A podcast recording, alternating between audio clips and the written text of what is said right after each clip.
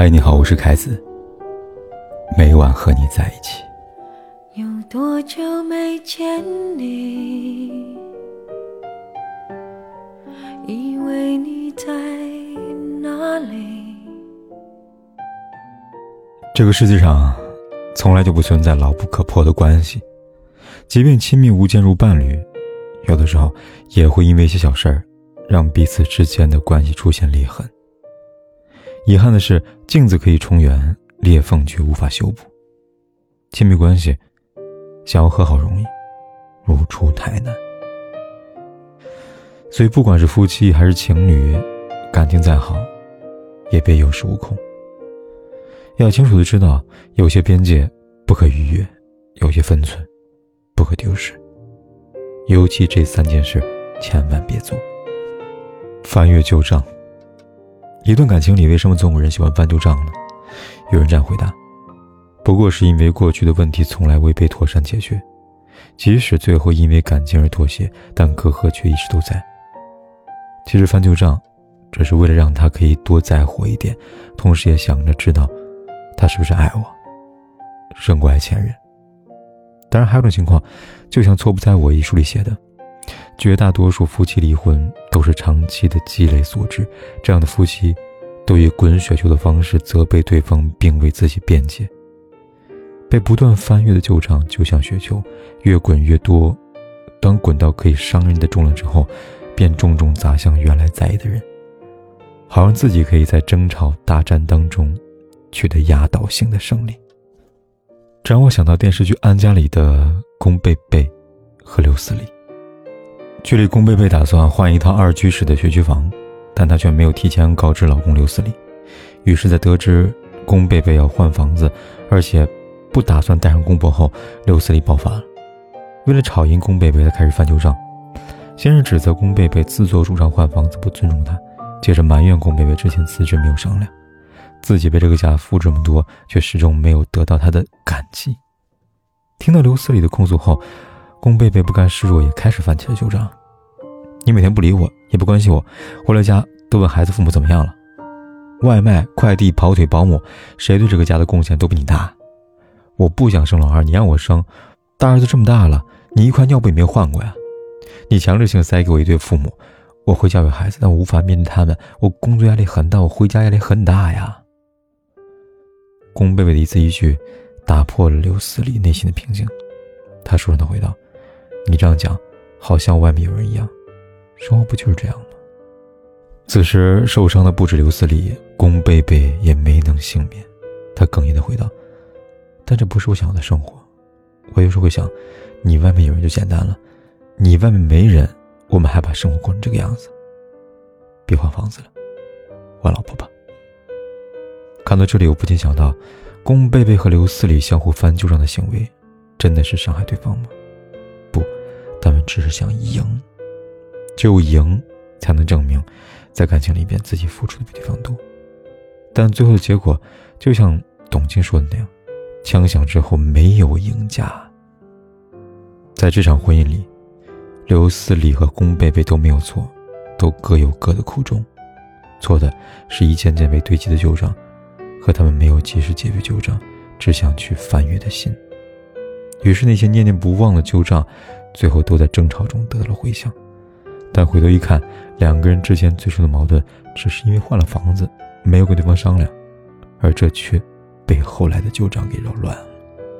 最终，新账没有解决，旧账一翻再翻，再好的感情，也难免受难呀。试探感情，几天前，微博出了这么一个话题：当你骗男朋友怀孕后，会什么结果呢？看似一个无伤大雅的。玩笑行为，却让许多网友感到不满。有人说：“我要是男生，知道拿这个事情开玩笑，会考虑分手。什么时候推出举报热搜功能？这玩笑一点都不好笑啊！我男朋友让我打掉，然后变成前男友了。所以，这个恶作剧的行为的初衷是什么？我想，会去做这个事的人，大概是想看到对方得知怀孕的消息后，一脸惊喜的表情吧。”但如果得到的不是惊喜而惊吓呢？结果是不是就像上面那网友说的，男朋友变成前男友呢？要知道，感情这东西，它既坚韧又脆弱，有时候甚至开不起玩笑。那些拿感情开玩笑试探的人，最终都让自己的感情成了玩笑。比如前几天给我留言一个女读者小雪，她告诉我，她交了一个高帅富男友，男友自身条件这么优越，而自己却很平凡普通。于是，和他一起之后，小雪不但没有幸福，反而时时感到惴惴不安。仿佛下一秒就会被分手的恐惧当中。为了让自己摆脱恐惧，证明男友爱的真心，她开始在日常相处中频频的试探对方。刚开始几次，男友的后耐心由着他，但小雪并没有因此放下警惕，她依旧害怕，于是一而再、再而三的试探，直到她终于试探到对方的底线。最后，她得到想象已久的被分手。小雪的行为无疑是两败俱伤的最佳典范，对方疲惫，自己也没有过好。好像一部智能手机，它告诉你它有防水功能，但你非要拿到水龙头下去试探，测试它性能的真假。要知道，防水之所以是防水，重点在于防止，但你不听，非要主动去试探。要手机没有坏还好，如果真的坏了，那这样结果。又有谁来承担呢？所以，不管是感情还是生活中的其他事，别做无理又无义的试探。一旦有了试探的想法，便意味着你有了不信任的念头。而试探的最终结果，是不是你心中所想，这谁也不能控制。忽略小事。帕斯卡尔在《沉思录》里写道：“一点点小事就可以安慰到我们，因为一点点小事就可以刺痛我们。那些看似很小的事情，就像……”容易被忽略的针一样，但只要是针，刺到人身上都会产生疼痛。可怕的是，你并不在意这些小事、小矛盾、小针，放任他们积少成多，最后的最后，成千上万的针刺向你，你知道痛了，却也晚了。这让我想起了几天前闹得沸沸扬扬的内衣事件。一月二号，在贵州遵义，原本用来庆祝婚礼的礼堂。最终因为婚礼取消，变成了联欢会的现场。原来按照当地的婚俗，男方要给女方买一件衣服，而且保证从头到脚都是新才行。然而男方在女方提前告知内衣尺寸情况下，把内衣买小了。也正是因为这个小尺寸的内衣，引发了一场蝴蝶效应，两人婚礼没有办成，婚姻关系也因此终止了。随之而来的还有不断发酵的舆论。有网友觉得女方太小题大做了，不就是买小内衣吗？何必闹这么难堪呢？让别人笑话，这样女人谁还敢娶啊？甚至还有网友转移话题，称自己穿这种尺码内衣，这种尺码是真实存在的，女方太无理取闹了。这场婚礼之所以会产生矛盾，重点难道不是女方已提前告知男方尺寸情况下，男方依旧一意孤行买小了吗？而根据知情人士透露，男方之所以会把尺寸买小，原因离不开当地风俗，而在当地买小东西，有给对方穿小鞋的意思。也就是从结婚那刻起，我就压对方一头。看看买小尺寸内衣好像是小事，但这藏在背后的深意，却很大。庆幸的是，新娘以及新娘的父母都没有把这个事情当成小事看待。他没有忽略小事的行为，为了挽救新娘，也阻止了这段失败婚姻的开始。在这个世界上，能够遇到一个真心的人，等到一段真挚的感情，实属不易。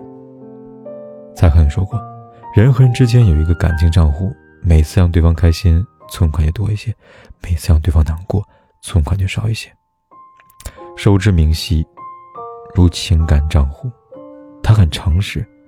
只会善待那些从不怠慢他、珍惜他的人。所以，别带着旧事上路，别做无理由的试探，别忽略小事。你想要的，才会有。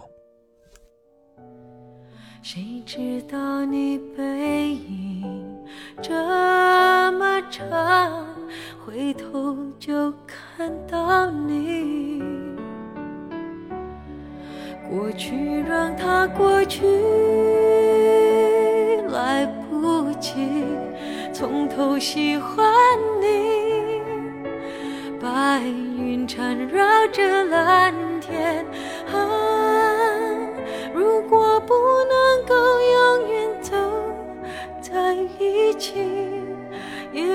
也至少给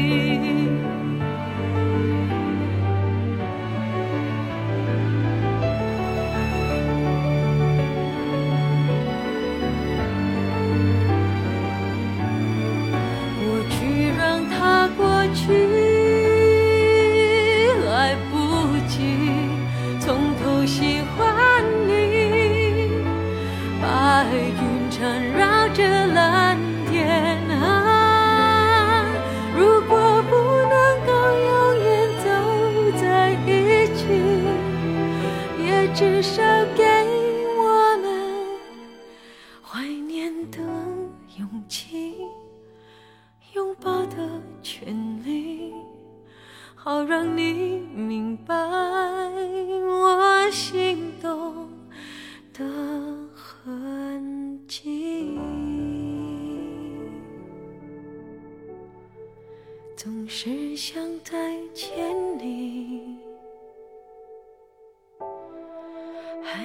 着打探你的消息，原来你就住在我的身体。不管天有多黑，夜有多晚，我都在这里等着，跟你说一声晚安。